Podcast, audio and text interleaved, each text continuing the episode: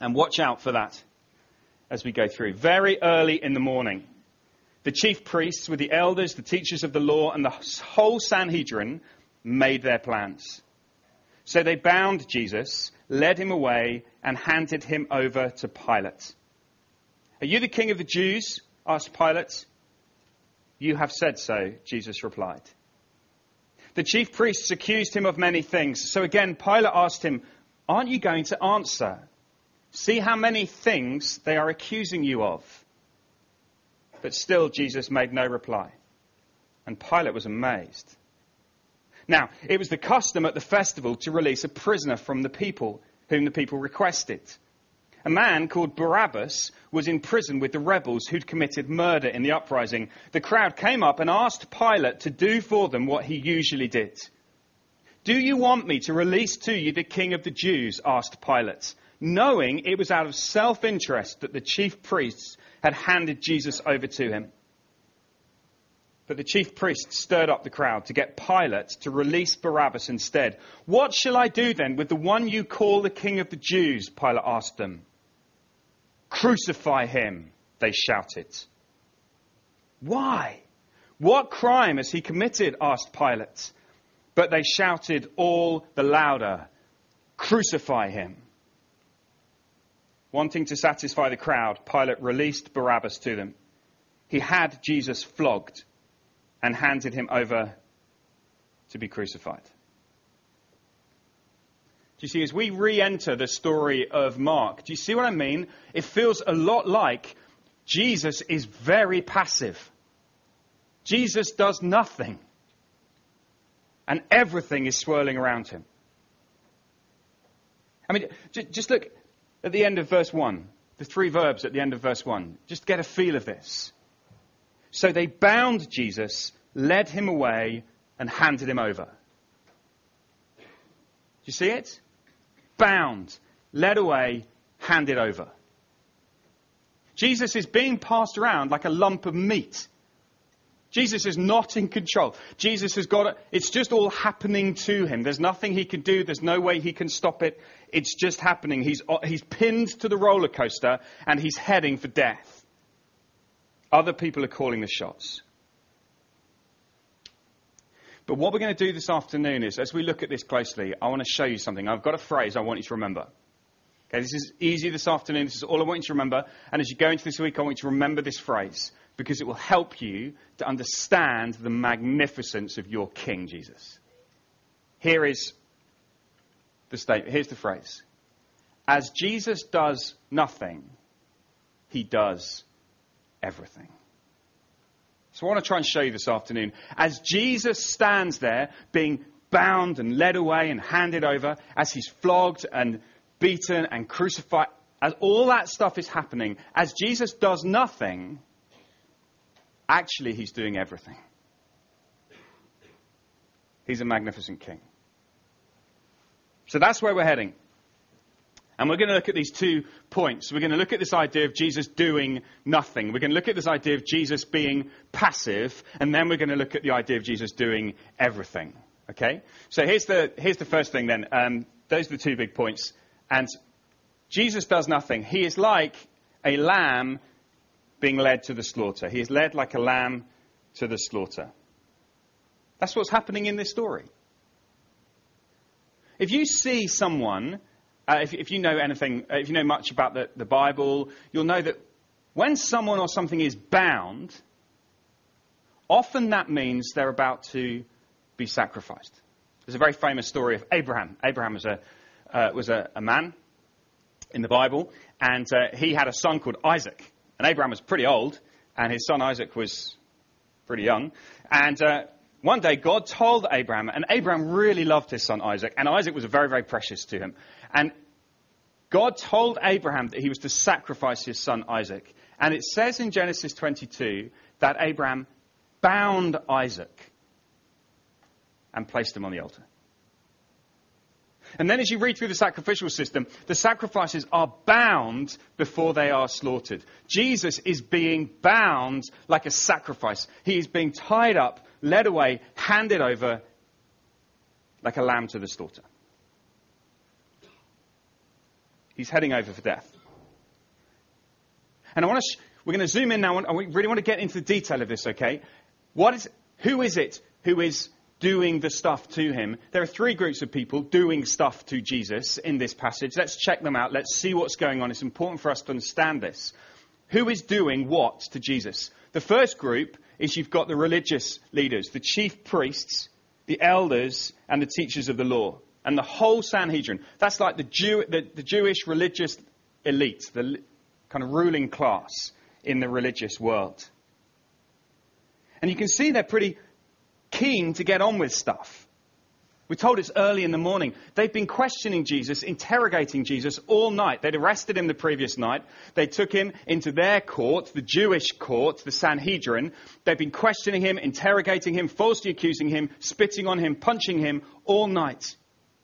And very early in the morning, you see, they, they waste no time. There's something they want to get on with. They want to get on with this. They get together and they make their plans. Do you see it? They've got their plans. They know exactly what they want to do. They've got their plan, and their plan is crystal clear. They want to kill this man. They want to get rid of him. It was a plan, if you trace it back, you can go right back to Mark chapter 3, where we're first told they started planning to kill Jesus. Right the way through Mark's gospel, there's been this hostility towards Jesus. And that's the first of these groups. They're the hostility group. They are hostile to Jesus, wanting to kill him. Why? Well, because they feel deeply threatened by Jesus. It's always been the same. Jesus always, there's nothing new. Jesus has always caused people to feel threatened and therefore made people hostile. People have always been hostile to Jesus. Because he's threatening. Jesus is somehow very offensive to the human heart. And we know why. You can see it in this passage why. Just jump over to um, verse 10. Now we get a glimpse into why they're so hostile. This is why they want to kill him. Pilate's not stupid. He knows it was out of self interest the chief priests had handed Jesus over to them. So their hostility is driven by their self interest. You see, here's the deal, right? Jesus is not interested in our self interest. Jesus drives a coach and horses through our self interest. That's his gospel when he comes to preach this message. He says things like, if anyone wants to come after me, he must deny self. Uh-uh. By self. No more self. You see, that's a problem, right? For a culture that loves self. Self esteem, self image, self worth, self interest. You see, we love self. And when Jesus comes along and says, no, no self, no self, no self. Do you see why it threatens? Do you see why these guys are slightly offended by Jesus? And they want to get rid of him because he's threatening their self interests.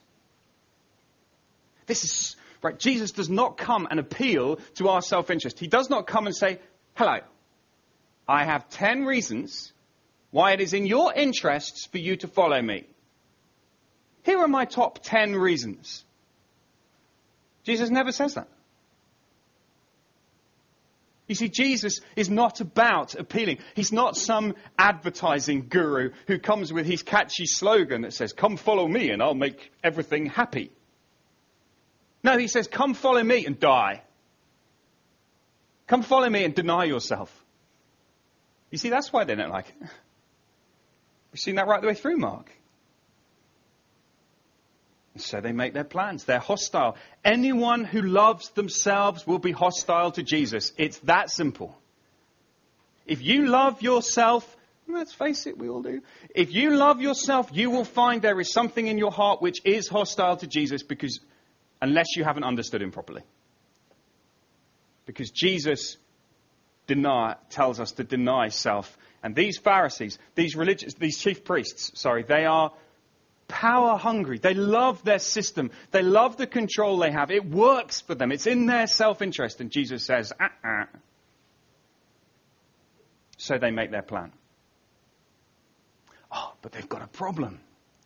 You see, they make their plan, but here's the problem. They've got a plan, but they've got no power to carry out their plan. Their plan is they're going to kill Jesus. We're going to kill Jesus. We agree. Yes, let's kill Jesus. Ah, here's a problem. We can't. Because we're not allowed to do that. Because we're not in charge in this place. They have plans without power. Only the Romans, you see, the Romans are ruling, not the Jews. The Jews aren't ruling in Jerusalem. The Romans are ruling. Only the Romans have the power. So you've got these chief priests who've got a plan but got no power. That's annoying, right? You ever been in a situation where you've got a plan but not the power? Most of my plans, I have, I have loads of plans. I have some great plans. But I don't have the power to make them happen. And the powerlessness of humanity is really frustrating. Just as a, a moment of lightness, you must have seen the video this week of the. Uh, yeah, exactly. Exactly.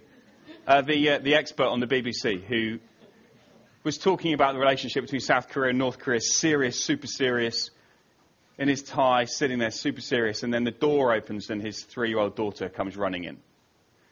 And uh, she's dancing around behind him. And he doesn't take his eyes off the camera, but he's going like this. Uh, he doesn't have the power to stop her. And then his one, well, like, it looks about six months old, comes in in its little trucky thing, shrugging in the background. And then the best bit is, I don't know whether it's the, I don't know if it's his wife or a nanny or someone, just comes legging it in, going, ah! Grabs the baby, grabs the thing, pushes them out the door all the time, going like this so she won't be seen. anyway. Humanity, we, we love to have this appearance of being in control. And this bloke just was like, I, I apologize. I apologize. He never once looked around because he had to give this appearance of being in control. These guys, they think they have power, they have no power. No power. Humanity's very powerless, but they're hostile without power. So if their plan's going to get any further, they've got to go to the person who's got the power, and the power lies with Pilate. He's the Roman ruler. He's the one who has the power to put people to death. So they go to see the second main protagonist in the story. They go to Pilate. Now, look, Pilate's not Jewish. He's not even close to Jewish. He's Roman. And the Roman Empire extended over huge areas and over Jerusalem. And Pilate's job basically was to keep Jerusalem peaceful, just keep them happy. We don't want trouble, just keep them happy. But he has the power. So the chief priests go to see them.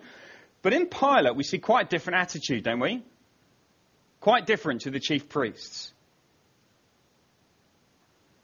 He's not vicious and hostile to Jesus. In fact, in Pilate, we see an, just an apathy.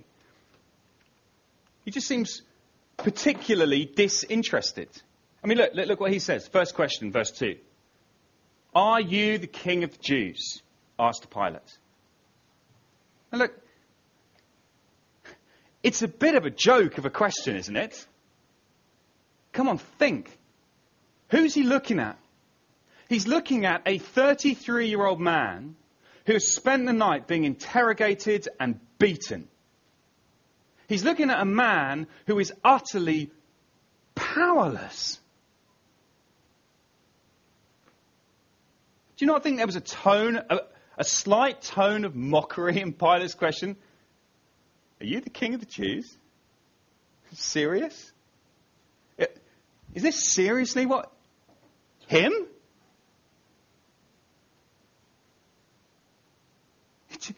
It just seems so ridiculous. He's so unimpressed. I mean, this man is hardly a threat to the Roman Empire. One little man covered in blood. Huh. This is a joke. Pilate's completely unimpressed. Jesus answers Pilate, You have said so. That isn't quite, I don't think that's quite as enigmatic as it sounds. I think he's literally just saying, Yes, that is, that is, you, you've said it. He's saying, Yes, that's right, I am. And Pilate's just unimpressed. He's unexcited. The chief priests, they keep pressing, verse 3. They're desperate. We've got to kill him, we've got to kill him. Just imagine Pilate like, What are you talking about? This man is an irrelevancy. There's just nothing here. He's nothing. Why would I be bothered about that? Pilate has no interest in Jesus. He has no interest in killing Jesus. He just is waste of time. Then Pilate sees a way out of the predicament he's in. There is a way out for Pilate. And at this point, we're introduced to what must be one of the most bizarre customs in any judicial system in the world. It was the custom at that time when they would just randomly release a guilty prisoner. What kind of a system's that?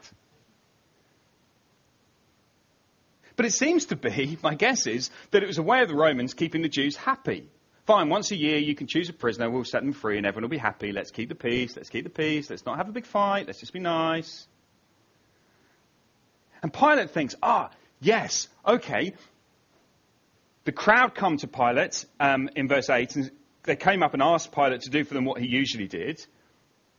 The other prisoner who's kind of on trial that day and who's heading for the cross is a man called Barabbas. He's a murderer. So Pilate thinks, okay, this is perfect. I'll just say to the crowd, okay, fine, I'll release one of the prisoners. Do you want me to release you, King of the Jews? He's clearly expecting them to say, yes, release Jesus. I mean, when it comes, I mean, Jesus, Jesus might have irritated some people, but compared to Barabbas, a murderer, you know, this is, this is a pretty straightforward decision.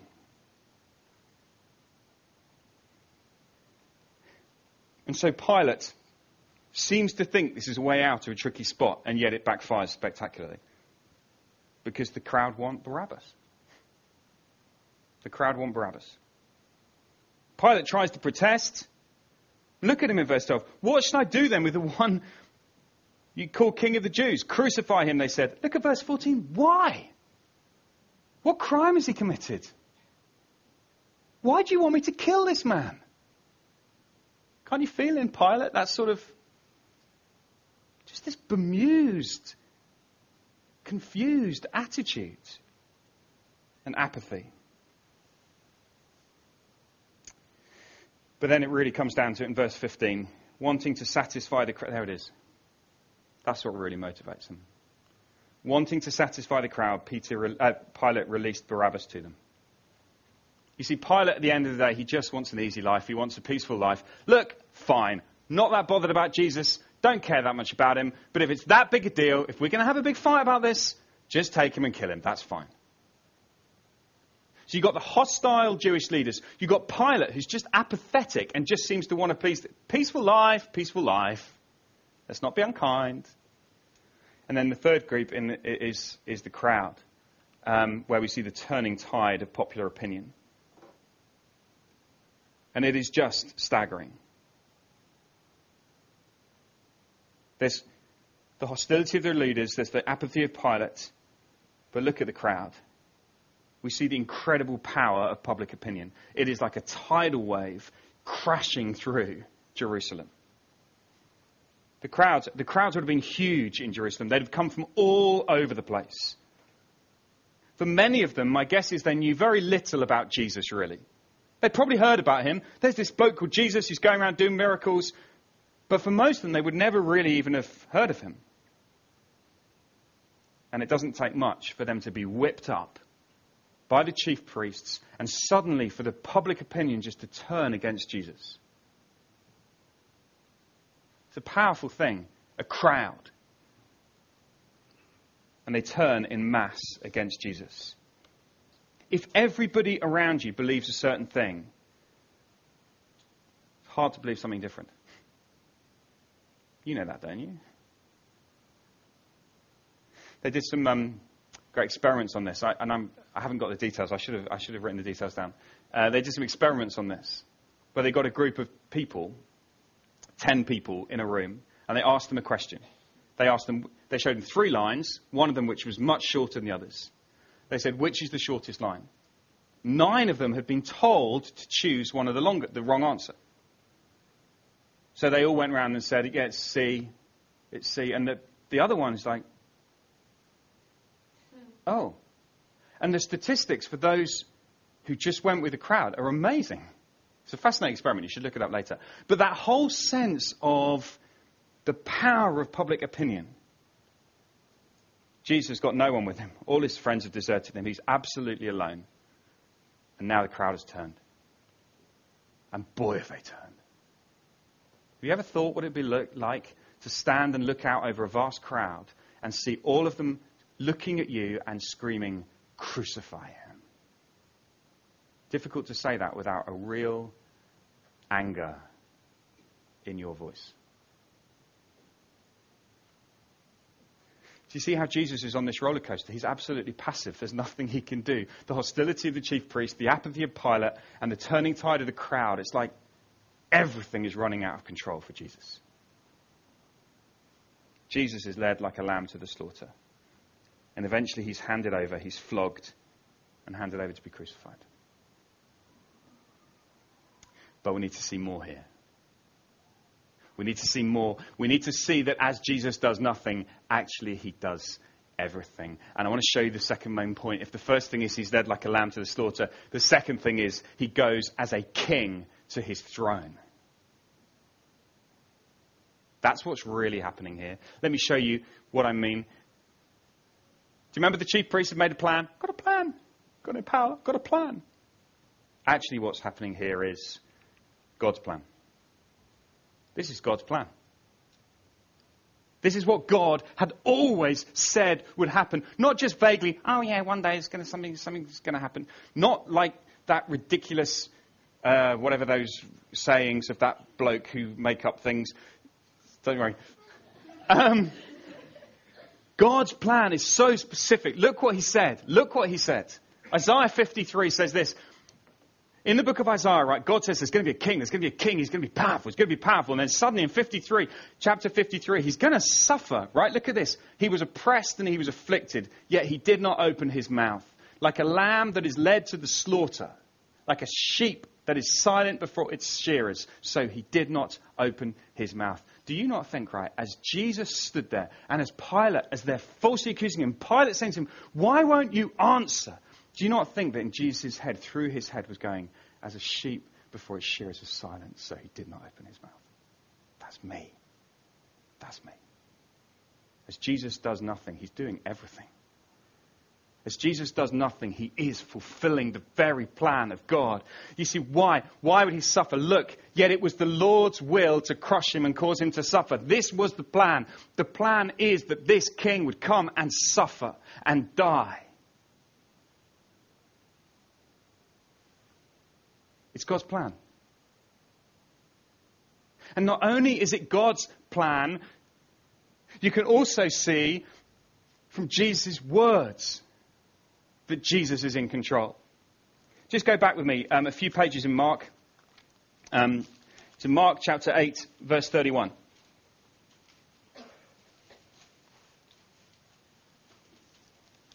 Mark chapter 8, verse 31. Jesus then began to teach them, that's his disciples, that the Son of Man, that's him, must suffer many things and be rejected by the elders, the chief priests, and teachers of the law. He must be killed and after three days rise again. He spoke plainly about this, right? He's told them. Flick over one page. To Mark chapter 10, verse 32. Look how clear this is. Jesus knows. They were on their way up to Jerusalem with Jesus leading the way. The disciples were astonished, while those who followed were afraid. Again, he took the twelve aside and told them what was going to happen to him. We're going up to Jerusalem, he said. The Son of Man will be delivered over to the chief priests and the teachers of the law. They will condemn him to death and will hand him over to the Gentiles, who will mock him and spit on him, flog him and kill him. Three days later, he will rise. Do you see how specific he is? I know how it's going to happen. Chief priests are going to condemn me. They're going to hand me over to the Gentiles. They will spit on me and flog me. They will kill me, and then I'll rise again. Do you not see? Jesus, as he does nothing, he's doing everything. He is utterly and absolutely in control of everything that's happening. And thirdly, and perhaps most wonderfully, and if you're thinking, what, I still don't get it, fine, okay, it was God's plan, Jesus' words, but why on earth? What sort of a plan is this? Finally, uh, look at the visual aid. In this passage, clear as day, clear as you could possibly make it, that Jesus knows what he's doing. Let's go back to this man Barabbas. Imagine Barabbas waking up that morning. My guess is he didn't wake up. My guess is he probably hadn't slept. He knows that today is the day he's going to die. He's a guilty man, a violent man. He knows he's going to die. He's in his cell and he begins to hear a, a, a, an uproar outside and he can hear the crowd shouting and chanting. And as he listens, he begins to hear, and it sounds like they're saying his name. What is going on? And, and Barabbas is grabbed and he's led out of the cell and he's told, Barabbas, you're going free. Can you not imagine Barabbas saying, What? But I'm a guilty man. Uh, maybe he didn't hang around. Maybe he legged it. But Barabbas goes free. The guilty man goes free. The innocent man goes to a cross. And how can you not see that at the cross, Jesus died instead of Barabbas. It was Barabbas' cross. It should have been Barabbas nailed there. And yet Jesus took his place. The nails that had Barabbas' name on them were nailed through the hands of Jesus. Jesus takes the cross that Barabbas deserved.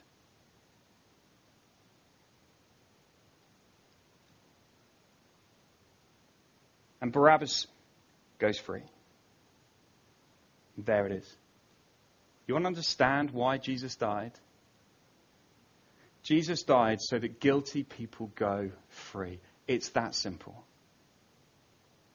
Jesus died so that people like you and me can go free. He stood in our place. He took our nails. The nails that should have been for me because of my sin, my guilt, my failure. Jesus, they were driven through his hands. He dies, I go free. As Jesus does nothing in Mark 15, he does everything. Barabbas goes free. I wonder if you can see it. And this afternoon, I, I, wonder if you, I wonder if you can say, he did it for me. I want you to imagine finding Barabbas, you know, perhaps on his deathbed. Perhaps he's lived his life. You say to him, Barabbas, what happened on that day? And he says, He died for me. He died in my place. Should have been me. Is that your test? Is that your testimony? Have you understood that although you deserve death, there is a king who went to a cross to save you. And that's why in Mark's gospel, what happens as Jesus goes to the cross is yes, he is a lamb led to the slaughter, but actually you discover he is a king going to his throne. And from the cross, Jesus is proclaimed to be the king of the Jews. Jesus is the king who is lifted up, enthroned as the savior of the world.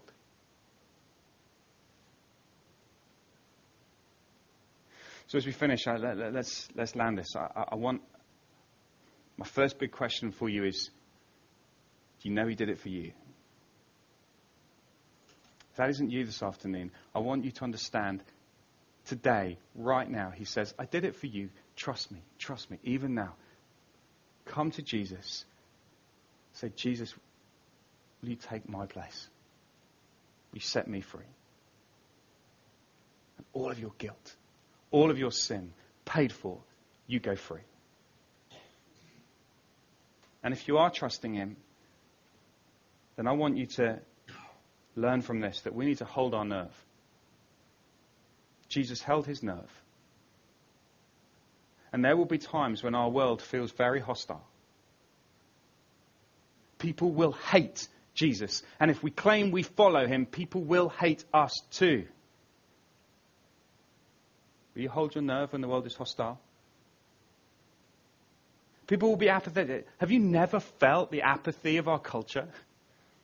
People just don't care. I try and tell them about Jesus, like, Jesus, what a joke. What are you talking about? Hold your nerve. And when the tide of public opinion feels like it's turning and it feels like there is increasing people against Jesus, people who don't even seem to know that much, but they're just against him. We're just against him. We just don't like him because everyone, everyone does this. Will you hold your nerve and will you stand? Because we have a king who, as he does nothing, does everything.